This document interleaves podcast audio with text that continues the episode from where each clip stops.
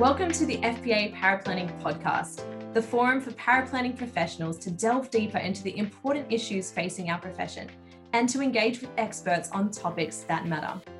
It's our aim to bring you discussions that will help inform, educate, and illuminate the pathway forward for you and for our profession as we navigate this period of transformation. Today, we are joined by Kate Fellows talking all things paraplanning, from education to career progression and where you can find yourself a part of the vibrant paraplanning community. We'll give you some tips for starting out, for launching into contracting, and making sure that your skill set is ahead of the game. Kate Fellows has been in financial services for more than 25 years.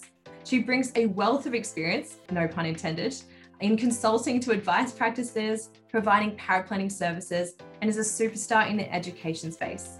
Kate spent the last few years advocating for and promoting the professionalism and development of the Australian paraplanning community.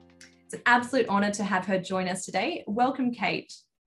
Thanks, Jemima. It's great to be here. Wonderful to have you. So, today our conversation is going to range across a number of things that you're particularly an expert at. It's really great to have you here. We're going to be talking about all sorts of things you've mentioned in our pre show chats that you've got advice for paraplanners who would be listening today as well as just a bit of an in depth dive into what's happening in this space and where it's going. Yeah, great. Looking forward to it. So, Kate, you describe yourself as a bit of a problem solver. How far does this extend into your life? Are you constantly analyzing the world around you?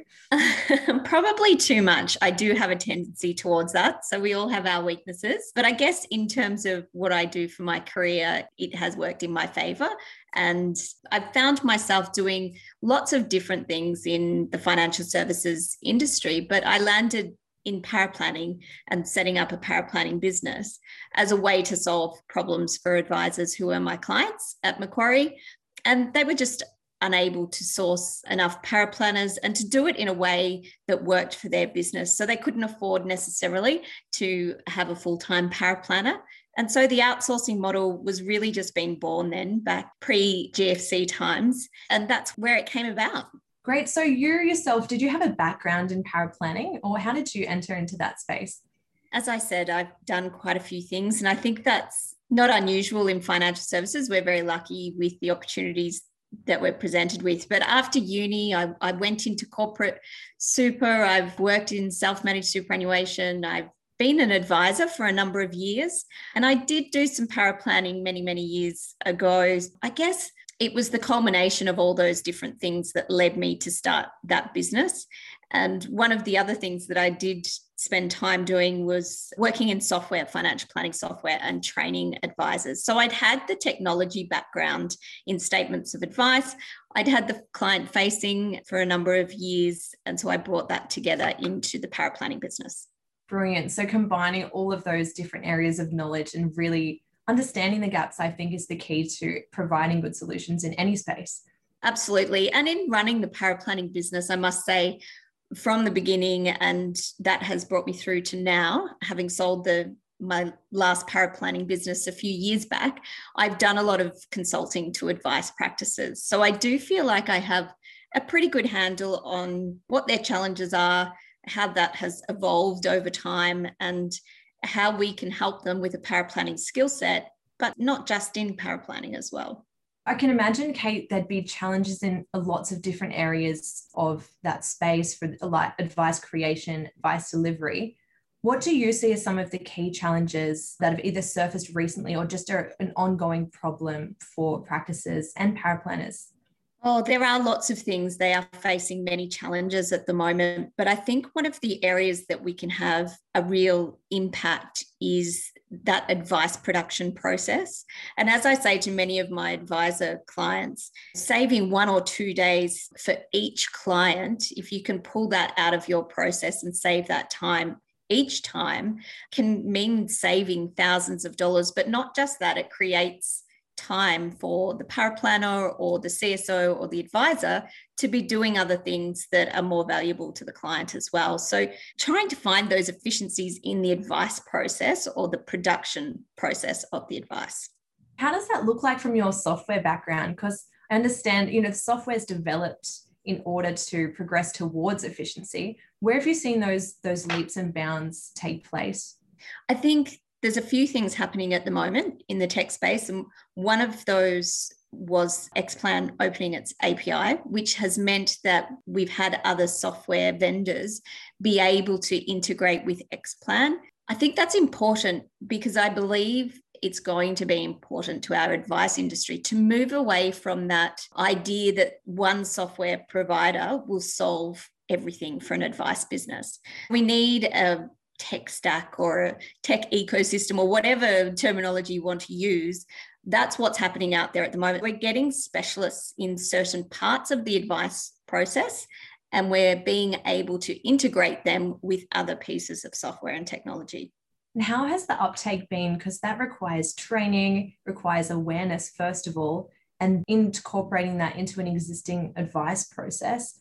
Is it the paraplanners who take on this software training and development? Where does that sit? What we often find is the paraplanner tends to be the office tech champion. And that's because they use the software the most. They use it from a CRM point of view, they're using it for research, modeling, and also the document creation. Paraplanners, by way of, to make a huge generalization, by nature are quite organized and, and process driven.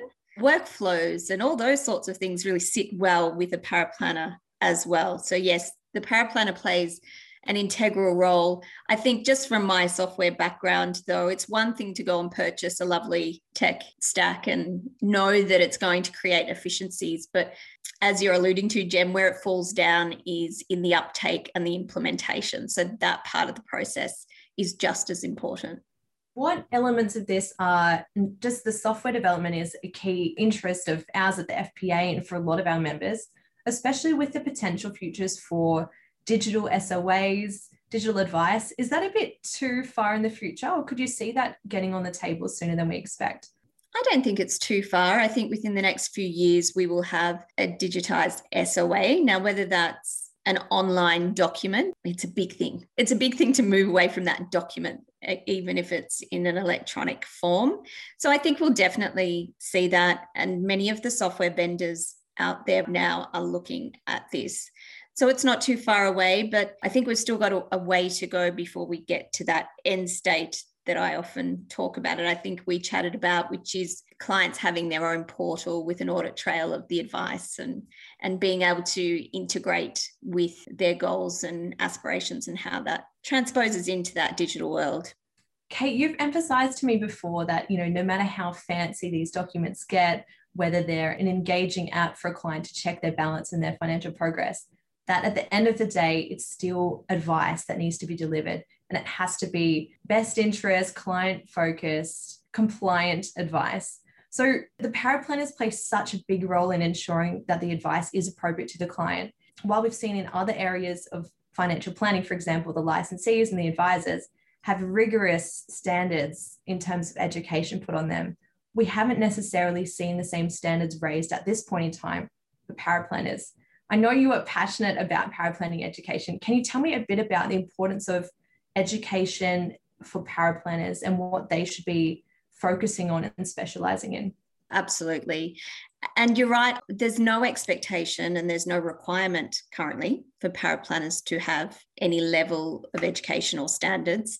And from my understanding with discussions with the appropriate bodies. There's no intention to do that in the future either. They're very much focused on that landing squarely with the AFSL. Having said that, it's extremely important that the paraplanner has as good knowledge technically as the advisor does. They're going away, they're doing the research, stress testing, the strategies, doing all the financial modeling. And then they need the added overlay of what's required in the statement of advice from a compliance point of view. Many advisors have stepped away from the in house paraplanner model. And I think we saw at the recent roadshow that it's more than 50% are now outsourcing their paraplanning function.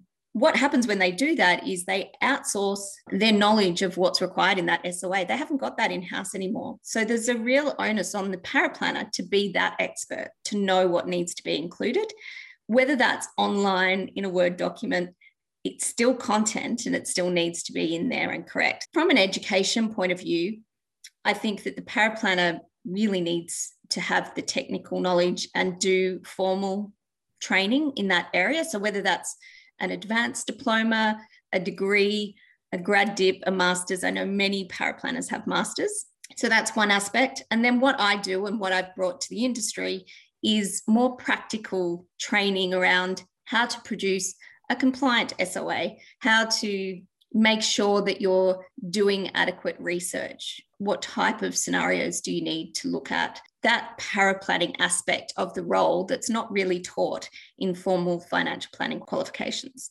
I can imagine, you know, as sharing all this knowledge and getting formal qualifications, you also need that sort of practical experience in a practice. Is there a way that contract paraplanners get that connection to the practice, or do they have to start in the practice and bring that over as a consultant? How does that typically play out? It's a really good question. I think it's valuable for them to have some experience in a practice. They need to see that advice process and how the advice team interacts with the client and the sorts of challenges that come up for clients even just the documentation, you know, there's so much paperwork just to see the flow of all of that information and how it works for the client. I think that's critical to them having a well rounded skill set in contracting. Having said that, they can still have very close relationships with the advice practice in the contract world. It's just that they're not sitting in the office and they're not a full time employee. I know that the offshore paraplanning model has more of a connection that way. They tend to put a person virtually into the team, and so that they have that ongoing feeling of being part of the team and getting more exposure to the client. Kate, can you tell me about the relationship between the compliance side within a practice and then maybe an external paraplanning business or an individual contractor? It depends on the size of the AFSL. If you're looking at a practice that's part of a larger group, often there will be a set of compliance policies and standards as they relate to that AFSLs. So it's really important as a contract paraplanner that they have a view of that and they can interact with compliance within that AFSL. I think it's a too big a risk for contract paraplanners to be preparing advice documents for a business and not knowing what those internal business rules, compliance standards, and policies are. That's one link that needs to be firmly established to do the contract role.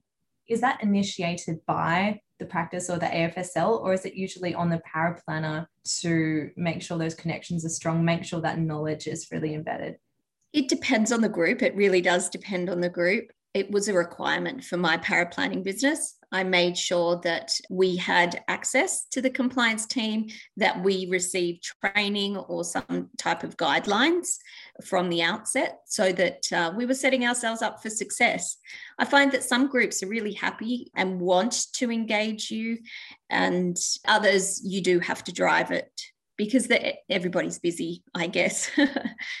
Looping back, Kate, to the education side of things, what what are some things out there? So aside from degrees, so a lot of paraplanners you mentioned have completed formal study or they're in progress. In terms of that organic development within a community of practice, how do we see paraplanners grouping together to share this knowledge? Is there events? Are there communities? What does that space look like?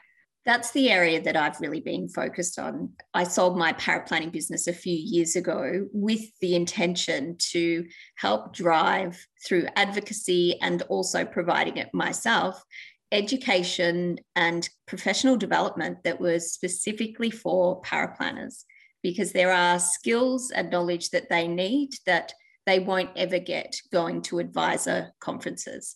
So that's been a big part of what I've done. I've set up online training, I do workshops teaching paraplanners how to write the advice in the different advice areas. What you'll often find is you can have a very experienced paraplanner, but they may have learnt their skills from an advice practice that doesn't provide self managed super fund advice. They change roles, and then all of a sudden, there's a knowledge gap there. That's what I've tried to do in putting together my education modules is to allow an experienced paraplanner to pick up the different knowledge gaps they have and just complete those modules. In terms of a community, we've been very fortunate to have Mel Drago set up a Facebook community, which initially we just thought it was a way of connecting paraplanners so they could chat. There was no other forum. And I think she's got 1,200 paraplanners on there now who are very actively engaged.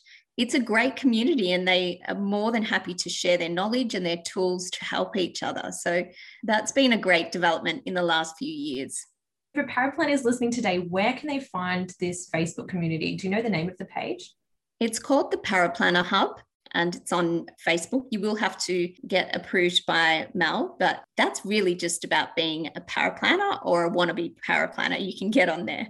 Fantastic. So, with that, something that really stood out when you were talking about the education gaps where someone may have specialized or been in a practice. It can be phrased as gaps, but is there a rise on the other side of that in specializations within someone does have really in depth knowledge about creating superannuation advice or insurance advice. Have you seen a distinction among paraplanners that are putting themselves forward as area specialists? I have. In fact, my sister, who I retrained in my business, she's a mother of four and she was previously radiation therapist. And she was finding going into the hospital and working normal shift hours with four young children was really quite challenging. So I retrained her as a paraplanner and she only had limited time so she could only do two or three hours here or there she never had a block of time to sit down and do a self-managed super fund soa if you like so what we decided she would just do insurance soas and Shari's now an insurance specialist, and that's all she does in terms of the SOAs she does. She is used by many of the large insurance practices across Australia and has been doing that for nearly 10 years now. So we do see things like that emerge. It's not that common. And I think there's more of an expectation as we move to goals based advice and holistic advice that the paraplanner can do everything. You've seen this rise in some people really specializing. So, your sister just able to really hone in on a particular skill set, deliver outstanding SOAs in one area, which I can imagine would build on each other as you've done one, as you've done 10, as you've done 100 advice SOAs specifically around you know key knowledge area. We just have such a knowledge of the industry, such a knowledge of the options available for the client. So, oh, absolutely. And I think that's one of the advantages. So, Shari still works in the business that bought my paraplanning business, paraplanner.com.au. Shout out to Jason Penner um, because he's got the, he's fortunate that he's got a large team, right? Now he's got Shari in there as an insurance specialist. He, he does have a number of specialists. If they've ever got any questions on insurance, they've got a champion and they go to Shari. So it does work well in a bigger team like that. Among this community of paraplanners, you're outlining a space which I can imagine has a lot of goodwill, a lot of knowledge sharing. Is there any sense of competition for the same practices, or how is the demand out there for paraplanners? There's never enough paraplanners. And that's still the case. It's not the same as it was, say, five years ago when we had many of the, the big banks stealing our paraplanners to take them off on remediation programs and pay them top dollar. Uh, things have changed a little bit. And thankfully, there's not as much demand. But I must say, for the good paraplanners out there and the good paraplanning businesses, there's always enough work and they can always take on new paraplanners. So I find in the community that across the paraplanning businesses, they are also happy to work together and support each other because there's enough business for everyone. How has the shift towards working from home and the normalization due to COVID, has that had any effect on the contract paraplanning experience? I think it's probably to their advantage. I've been working from home for, I think it's 14 or 15 years now. And often there was an expectation that you should be able to go into the office of the practice. Now that everyone's had a go at doing that, I feel like there's more acceptance of people working from home. And so they're more comfortable with the contract paraplanner being remote. Kate, we've seen a real rise of people choosing paraplanning from the outset as a career. What advice would you have for those who are intending to be career paraplanners? Where should they start? How can they highlight and market themselves to practices or in the contract space? I've actually spoken to some of the graduates at the most recent face to face congress we had at FPA a couple of years back. And there were some of those that said, Look, I love financial advice, but I like the technical side of it. And I don't see myself sitting with clients. So paraplanning is a, a, natural step for me and, and what should I do and how do I get started? I think the most important thing is getting into an advice practice they need to do their professional year now. That is part of what they're going to have to do if they choose to become an advisor later on.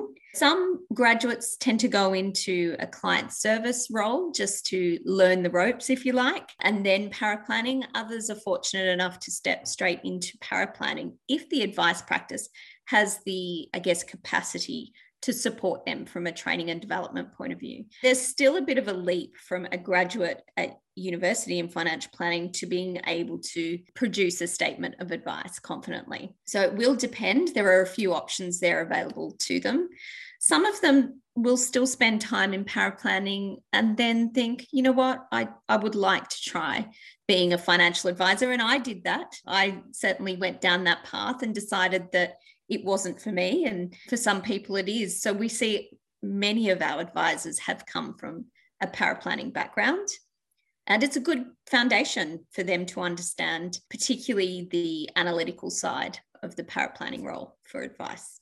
Kate, I often talk to early career professionals in financial planning who are frustrated by a demand for a practice to have three plus or five plus years experience as a paraplanner and they've just stepped out of university. What can they do to market themselves? Should they still be applying for these jobs? One. And two, how can they give the advice practices the confidence to take them on and to train them? The practice always wants some experience.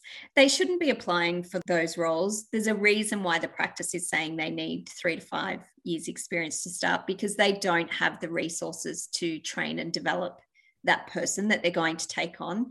So applying for the role, even convincing them to take them on, may not be in their best interest because they're not going to get the nurturing and the knowledge that they need when they start their career.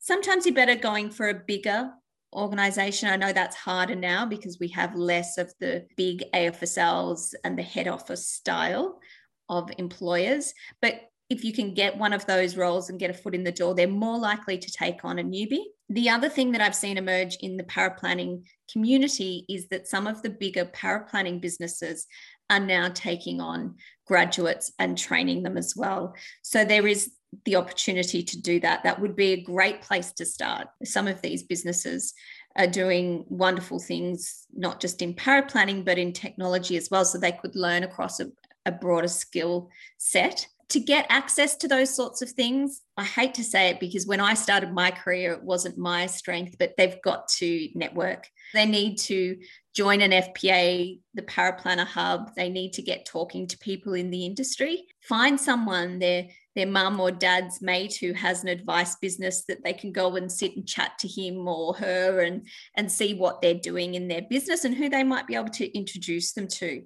One of the things about our industry is it is very networky, which will work in your favor if you use it to your advantage. So, definitely getting out there, maybe starting in an advice firm that has the scale to train someone from the very beginning, or yes. seeing out the options out there for a paraplanning business that might do that introductory training to get your foot in the door. Absolutely. With that community of practice, you've mentioned that paraplan is a really distinct role within the firm. You've got administrative tasks that they do, but sometimes they sit as well almost on the level of an advisor in terms of the depth of knowledge they might have about a client's financial solutions or the statement of advice that they're producing. What do you see is this relationship between the financial advisor and the paraplanner? that has evolved greatly. And more recently, in the last five years, we're seeing significant changes in how that relationship works. When I first set up a paraplanning business, we were instruction takers. And it's a big shift. And part of what I've seen as my role in the last few years has to raise the profile of paraplanners as professionals and get that relationship to more of a collaboration we all know that advisors are under extraordinary pressure right now and that they've got more and more things to do in their day every day. The paraplanner is perfectly positioned to be their peer and to help them with the technical side of the advice business. So, what we want to see and what we are seeing is more paraplanners stepping up as a peer, providing feedback, providing alternative solutions, doing more research, being involved in those investment committees, all those things that they have the knowledge and skills to help the advice practice with. I can imagine if a paraplanner is constantly doing this, they're going to elevate their contribution within the practice. And is that the pathway into becoming a senior paraplanner? And what's the job and even financial prospects for themselves if they can really di- demonstrate that contribution to the advisor? There are a lot of career opportunities for a paraplanner. It could be a senior role, it could be team leader, manager. Some of the others, though, are into a, a technical position. So we're seeing now in advice practices, they have a go to person in the team that provides the technical support to the advice team.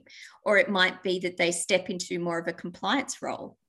They might do a bit of both. The other thing is still the pathway to an advisor if that's what they choose to do. So they are very different skill sets, though. Someone who's client facing versus someone who's sitting in the background doing the analytical work. So it's important that they think about what their strengths are as to which direction they take what I'm hearing is that it can't go wrong to start as a paraplanner, whether you're going to advance as a career paraplanner or to leap into that advisor client facing role, from which you will then understand the paraplanning process inside and out and understand the strategies you're going to be proposing in that room with the client.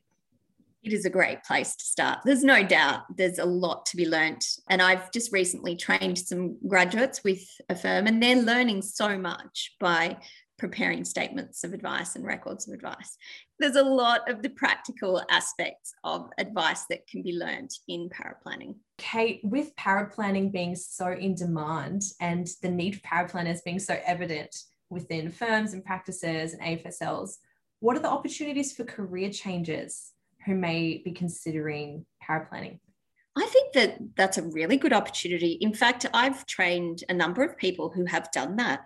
More recently, my last student who came onto my online course was doing business consultancy and has decided that she wants to redirect into paraplanning. She has a young family and likes the idea of being able to have more control over her time and when she works. So that's always a good idea, particularly if they've come from industry, they've got a base of knowledge. They're still going to have to do some formal training and some practical training if they want to be able to produce a statement of advice. But there's plenty of opportunity for career changes in paraplanning. Would you also recommend starting in a practice? It would depend where they're coming from. So I did have Uh, someone who I now call a friend, one of the local parents from where my children play tennis, that I just happened to start chatting to one day. And he had become redundant from fairly senior management position at a mining corporation and was keen to to get into financial planning. He'd enrolled in a degree but also wanted to do something part-time. And as i said to him and i'll say to you just get into a practice and and start getting some exposure. So he's now working for a local advice business as a cso part-time. And as you said the advantage then of being i suppose a mature entrant to the industry or someone who's changed from another career is you have that life experience that's definitely one of the great things that I see coming out of the changes that we've all gone through in recent years. That professional year is a great opportunity for us, in particular, as education providers, to get involved with preparing the graduates for the practical aspects of business and advice. So, Kate, fascinating discussion. I'm excited about the changes in the space of paraplanners new ability to work from home, more accepted place there, so many educational opportunities. I also wanted to note in there that the CPD that's being created for all of the financial planners could be a fantastic resource for power paraplanners wanting to upskill, not necessarily having to complete CPD logs and records, but just the really wide range of webinars, events, articles out there that they could learn from? Absolutely. The contract paraplanners, in particular, just to make a note that they are responsible for their own professional development. Most paraplanning businesses will put that onus on them. And I always talk to paraplanners about having some type of formal, ongoing professional development plan for themselves.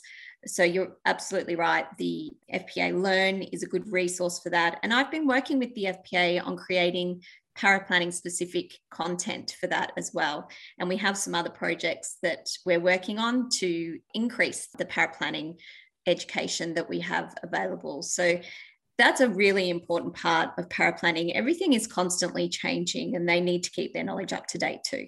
Also, shout out to FPA Learn. So the team does a great job there. And Kate, I know you've been developing content with them. A lot of that, once you're an FPA member, is free. So there's a portal full of searchable content on all different types of topics, from SOA creation to you know, superannuation, changes in laws and legislation. So all those kinds of things. Highly encourage you guys to get across that.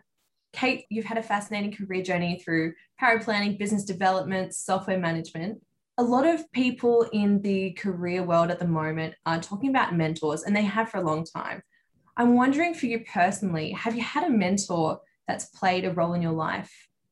I had to think about this and I can absolutely see the value. I've never had someone that I would have called a mentor, but on reflection, there have been people that have mentored me, if that makes sense. And certain people within my career that have shaped me by different things that have happened. So, for example, when I set up my first paraplanning business back in 2007. My first client, Gary Snell, who probably won't be listening because he's retired, but he, he was amazing. He really took me under his wing and helped me, not just from the paraplanning side, but with my business. You know, because one of the things that we don't often talk about with all of these contract paraplanning businesses out there is you have to run a business as well. So he was great. And he introduced me to a book called who Moved My Cheese. It's a short book, which are my favorites because we do so much other reading in our in our world, but it's about change. I think it's really probably timely for our industry to be looking at change. I do a lot of change management in advice practices. I find that that's what you end up doing. And who my, who moved my cheese was about the cheese used to be in the same place every time, and the mice went back one day and it had gone, and how the different mice reacted to that change. And that's the same with us. And we all react differently in how we can adjust our mindsets to be more welcoming of change. To just the skills to develop a business. Where can paraplanners go to get that support if that's something that they're either looking to develop, they're looking to go out on their own? Is there any sort of places you would point them or directions to take in that area? I have an online course that is the paraplanning fundamentals. We do cover it in that, but it's a good point, Jem. I'm planning to do a workshop purely for running paraplanning businesses and the considerations that they need to look at. That's very timely. That is a fantastic resource. Looking forward to having that out there. So, what's the best piece of advice, life advice, personal advice, or maybe even financial advice that you have been given throughout your career? I don't see myself necessarily as this serial business person, but more of a problem solver. And that's what took me into paraplanning. And then that's what's taken me now into education and advocacy of paraplanners as well. And I guess the piece of advice that I can thank for that was once again a senior manager at Perpetual, Derek Bennett, is still in, in the industry. And I went into his office. I used to go in all the time because I was young and I wanted to improve things all the time.